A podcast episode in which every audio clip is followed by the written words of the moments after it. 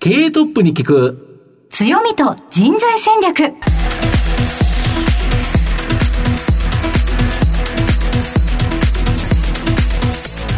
毎度相場の福の神こと藤本信之です。アシスタントの飯村美希です。経営トップに聞く強みと人材戦略。この番組は相場の福の神こと財産ネット企業調査部長の藤本信之さんが注目企業の経営トップや人材戦略を担うキーパーソンをゲストにお迎えしてお送りします。企業を作るのはそこで働く人という形になるんですがゲストには毎回事業戦略上のですね独特の強みとその強みを生かすための人材戦略じっくりと伺っていくという形になります。はい。今日の社長はですね、はい大きいですからね。大きい。会社も大きいし、はい。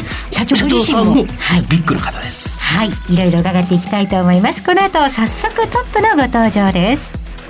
この番組は JAC リクルートメントの提供でお送りします。経営トップに聞く強みと人材戦略。経営トップに聞く強みと人材戦略。本日のゲストをご紹介します。東証一部上場、証券コード1861、熊谷組。代表取締役社長、桜野康則さんです。桜野さんよろしくお願いいたします。こちらこそよろしくお願いいたしま。すでは早速なんですが、熊谷組の事業内容のご紹介をお願いいたします。はい。えー、当社はですね、総合建設業として区分される業種でありまして、まあ、いわゆるゼネコンと呼ばれておりますけれども、まあ、大きくは2つの事業から成り立っています。一つはですね、えトンネル、ダム、橋、それからエネルギー関連施設といった土木構造物の施工を主とした土木事業ですね。はいそれが一つであります。もう一つは、オフィス、工場、病院、学校、ホテル、マンションなど、多岐にわたる建物の企画、設計、施工を主とした建築事業、この二つで成り立っております。その他にですね、あの、子会社の方で、はい例えば、あー道路舗装ですとか、建物リニューアルですとか、それから仮設機械の製造ですとか、技術商品の販売ですとか、それから保険事業なんかもやってます。はい。ありがとうございます。また後ほど企業のお話をじっくりと伺わせていただきますが、まずはトップは企業にとって大切な人材であり強みでございます。トップのお人柄に迫らせていただきたいと思います。しばし質問にお付き合いお願いいたします。はいでは、桜野さん、生年月日を教えてください。はい、えー、1957年、昭和32年の7月の2日です。64歳です。はい。ご出身はどちらでしょうか？えーこれはお酒とおお魚が大変美味しい富山県あ、はいでございます。富山県はい。はい。え、子供の頃のご両親のご職業を教えてください。えっ、と、二人ともですね、地元の紡績会社に勤務していました。と共働きで、夫婦でやってましたね。はい。はい子供の頃はどんなお子さんでしたか？えっ、と、まあ、小さい時から鍵っ子でして、非常にこう、やんちゃでですね、はいえー目立ちたがり屋だったように記憶しています。あ、そうですか。そねはいその、目立ちたがり屋だったというのは、どんなエピソードがありますでしょあうか？のー学級のクラス委員とかを決めるときは率先して手を挙げて、ああはいあるいはその学校のその仲良し会の会長ですとか、はい生徒会の会長ですか、はいそれも積極的に立候補させていただいて、えーまあ何回かやらせていただきました。結構じゃあクラスの中心だったんじゃないでしょうか。まあ体もでかかったですからね。はい。スポーツは何かやられてたんですか？もう小さい頃から野球一本でした。おはい。ちなみに、守備はどちらでしょう？かえー大谷君のおポジションであるピッチャーであります。大谷君のポジションであります。はい。確かにあの社長すごくスラッと背が高くてですよねいらっしゃいますもんね。野球は結構夢中になられたんですか？そうですね。あの、小学校の高学年の時から、中学、高校、大学、そして、社会人までやらせていただいたんで、はい。そうでしたか。そのままじゃ大学も野球で選ばれたんですか？大学はですね、まあ、富山で育ったので、どちらかというと、あの、えーまあ、今日の宮城じゃないですけど、はい。まあ、関西志向といいますかね、うんうん。関西の方がなんか近い、距離的にも近いですし、はい。でまあ関西といえば、うん京都か大阪かっていう感じでしたね、はい、で京都大学に進まれたということですか？京都大学に、はい、入入学。何学部ですか？経済学部です。はい。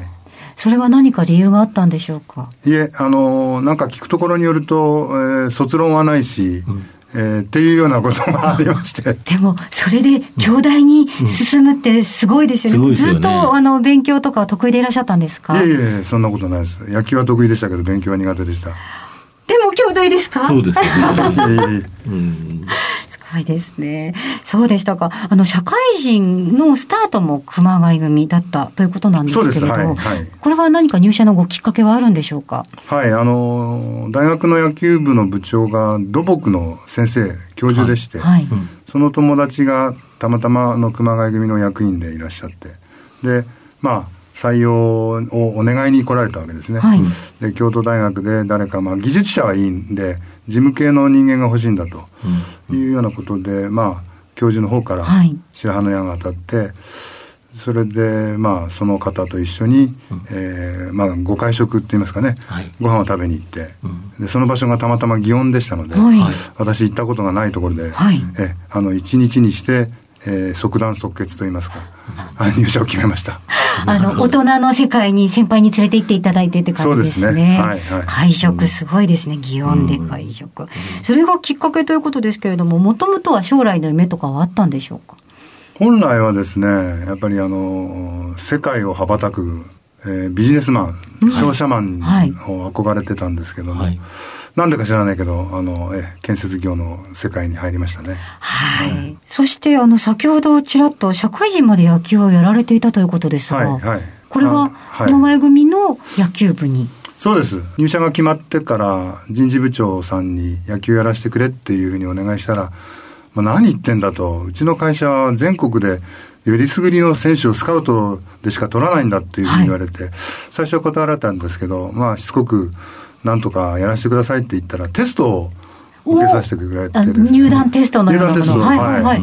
あの、10日間の合宿に参加しろって言われて、で入が入社前の2月でしたかね、はい、10日間の、えー、合宿に行きまして、うん、で、ピッチャーやってたって言って、1日目に放らせていただいたんですけど、はいはい、30球ぐらいこう全力で放ってたんですけど、はい、31球目か2球目にですね、はいそれまで立ってたキャッチャーがですね、はい、おもむろに座って、はい、じゃあそろそろ本気で来いよって。いやでもう30球本気で放ってますがなんていう。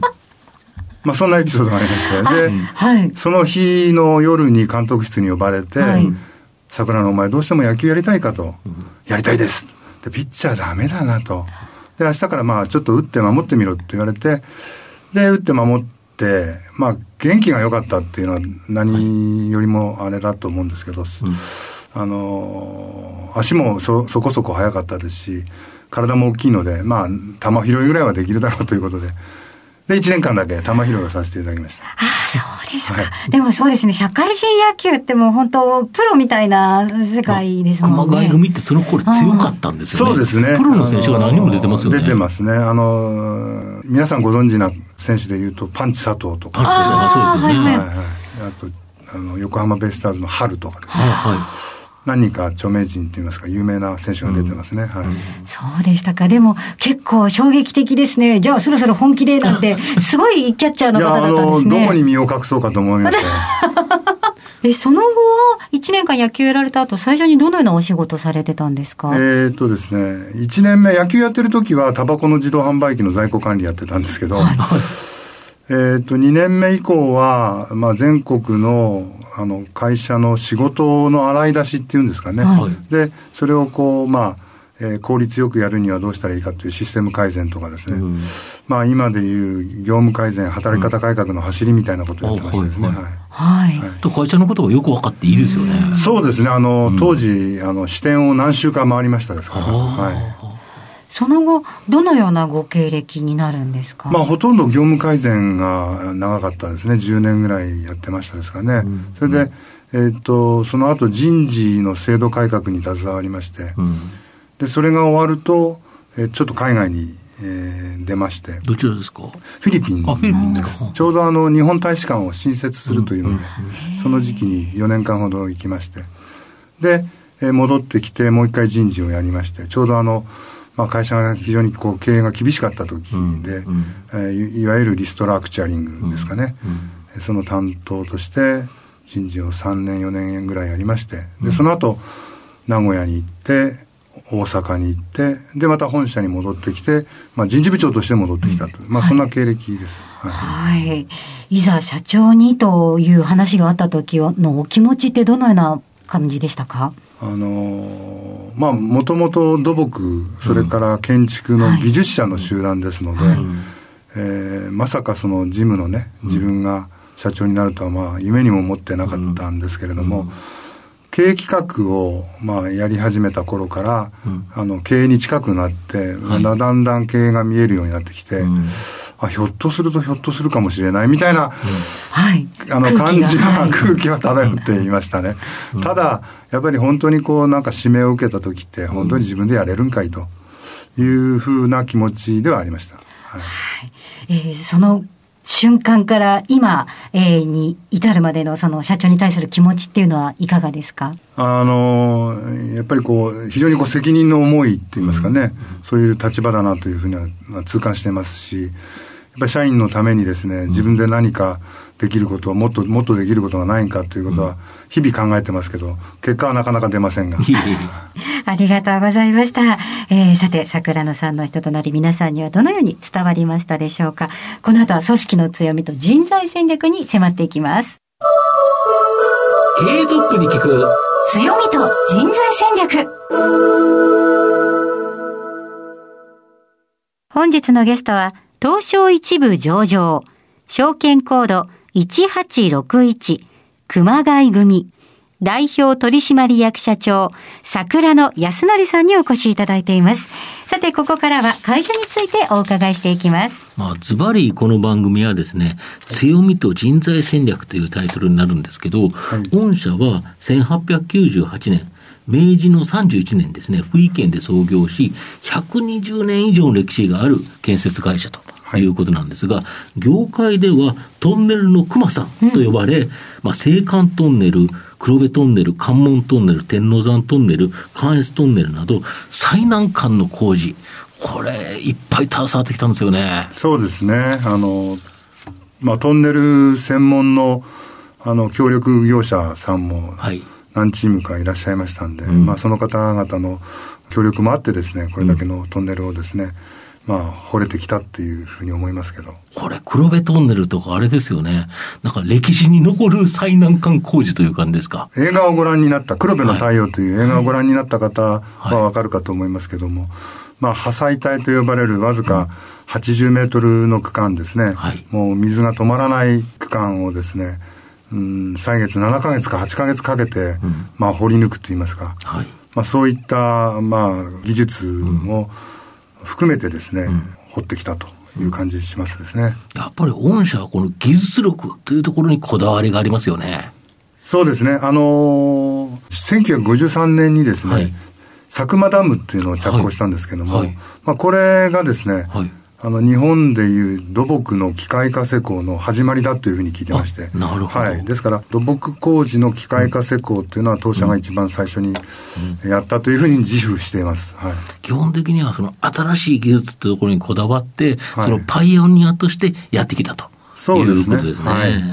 で、あと、そのトンネル以外もですね、例えば新宿野村ビルディングなど、日本国内で数多くのですね、まあ、超高層の建築物、はい、で当時世界一であった、えー、台湾のですね台北101、はい、これも建設されたとか。そうですね、ここで、まあ、藤本さん、日本国内っておっしゃいましたけど、うん、日本国内というよりもですね、うんうん、どちらかというと海外の方が方が、えー、超高層は建てておりまして、はい、まあ、今おっしゃったあの台北101のほか、香港にあります、中国銀行の香港支店、チャイナバンクですね。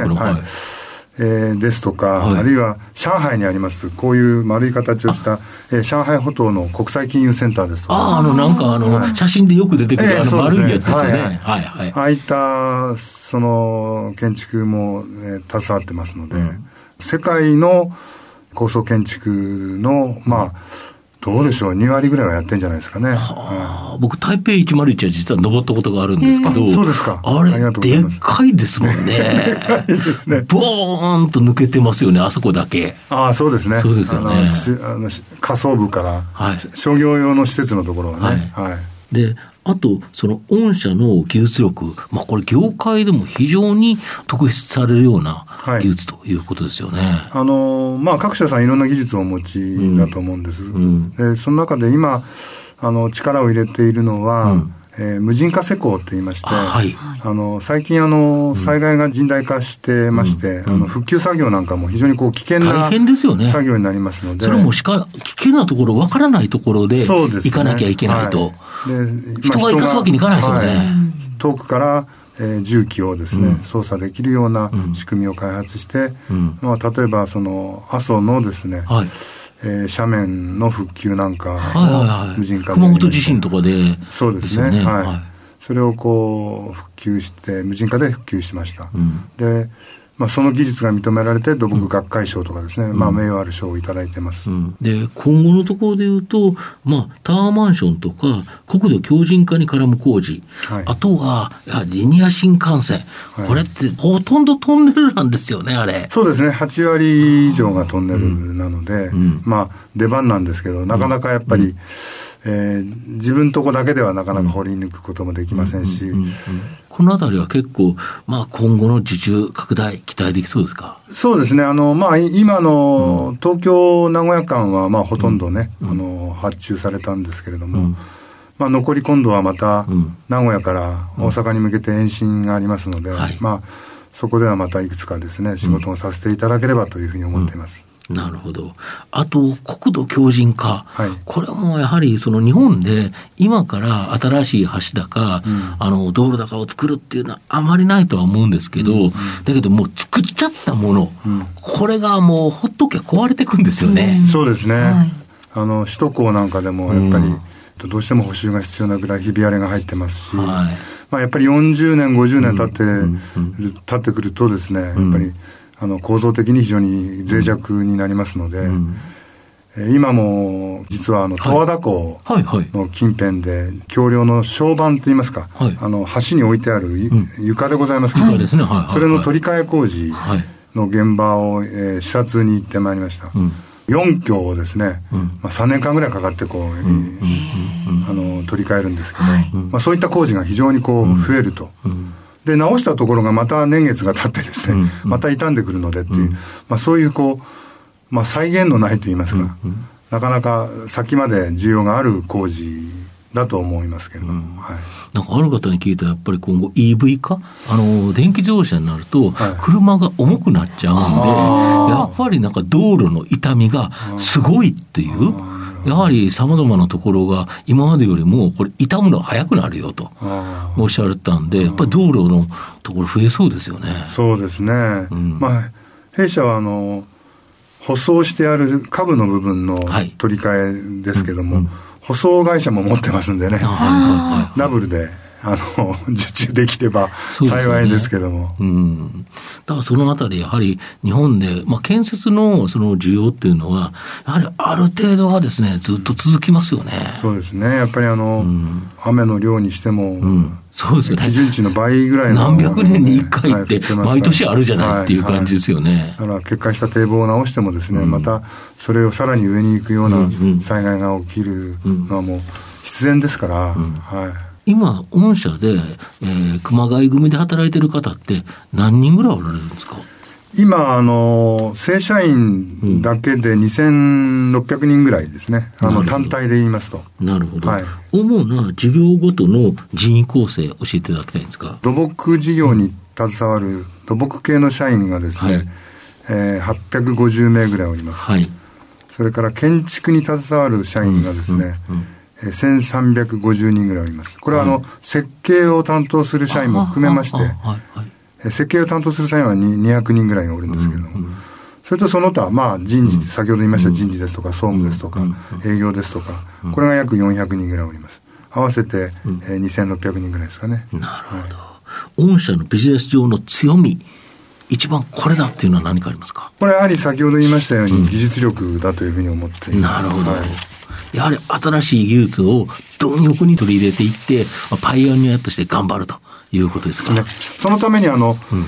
仮設機械の工場なんかもまだ豊川に持ってますんで、うん、まあそういったところも利用しながらですね、うん、あとはまあ筑波に技術研究所っていうのはね、はい、まあこれは各社さん持たれてますけど、まあそこを有効に活用しながら、機械化施工、ICT、AI、ロボット化、自動化、まあいろんなところに取り組んでいきたいと思ってます。なるほど。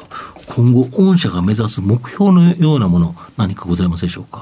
これはですね、まあ、数字的には、あの、うん、中期経営計画、その都度、3年ごとに設定してますので、うん、まあ、目標を定めてやってますけれども、うん、まあ、やっぱりこう、社会から求められる建設サービスを提供できる、それを提供することによって、社会課題に向き合って、えー、目指す社会の実現に貢献していくと。でまあ、私どもあの、スーパーさんにはなかなか勝負、太刀打ちできないので、スーパーゼネコンさん、ね、えー、まあ、スーパーでなければ、うん。やっぱり熊谷組だよねっていうふうに言われるようにですね、えしたいなと、それだけのまあ存在感を持った会社にしたいなというふうに思ってます。御社のビジョン、経営理念、教えていただきたいんですが。これ、あの、経営理念がですね、うん、実はあるんですけど、はい、えー、二つにまとめてみました。えー、建設を核とした事業活動を通して、うん、自然との調和を図りながら、はい、えー、社会に貢献する企業集団を目指す。うん。うん、これが一つ。はい、二つ目は、高品質な顧客サービスを通して、はい。企業環境との調和を図りながら、うん、社会に豊かさを提供する企業集団を目指すと。うん、えこれが、まあ、企業理念といいますか、経営理念であります。はい。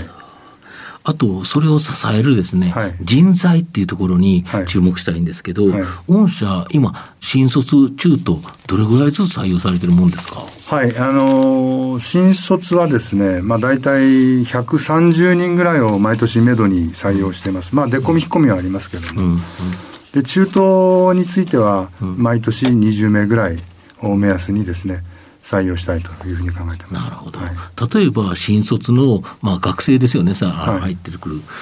彼らには、熊谷組として、どのような人材っていうか、うん、こんな人は熊谷組に欲しいという人材って、人物像なんかありますでしょうか？これまず第一にですね、うん、やっぱりあの、ものづくりの会社なので、うん、そういったものづくりに対して、非常にこう熱い思いを持っている、うん、社員といいますか、学生さんが、えー、第一に欲しい人材であります。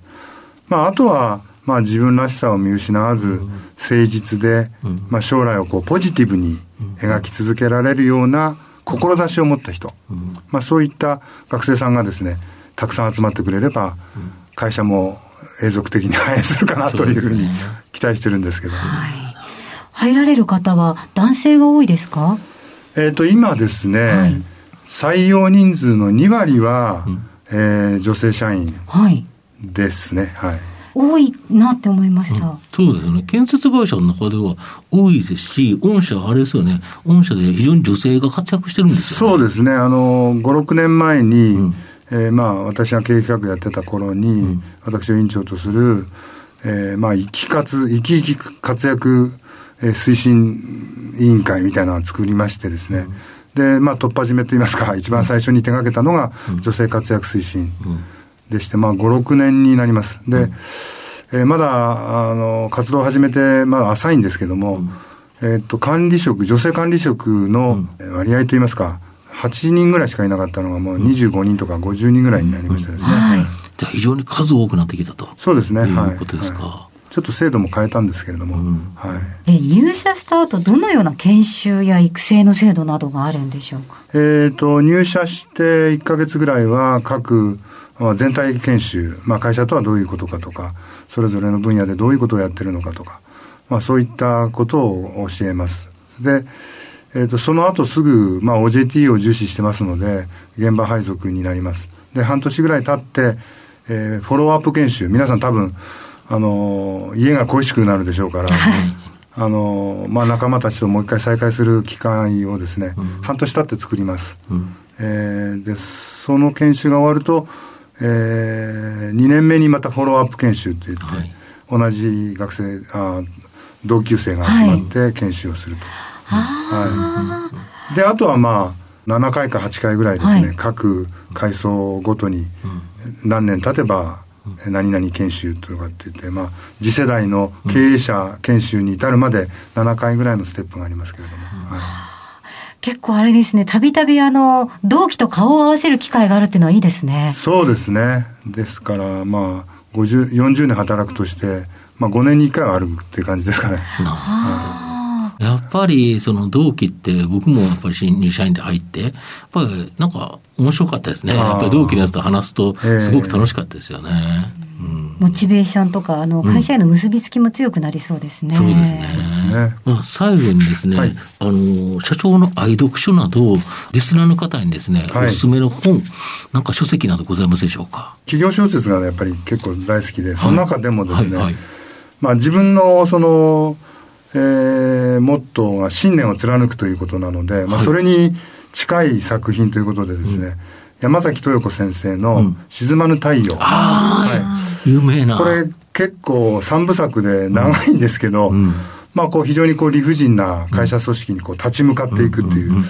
その主人公の生き様にですね、うんまあ非常に共感を覚えたんで、うん表紙だけ見ても元気づきますね。なるほど。えーそれではたくさんお話いただきました。今日のゲストは、東証一部上場、熊谷組代表取締役社長、桜野康則さんにお越しいただきました。桜野さんありがとうございました。どうもありがとうございました。経営トップに聞く強みと人材戦略。それではここでお知らせです。東証一部上場 JAC リクルートメントは世界11カ国に展開するグローバルな人材紹介会社です。スペシャリストや管理職の人材紹介を通じて長年にわたり多くの企業の成長に貢献した実績を持ちます。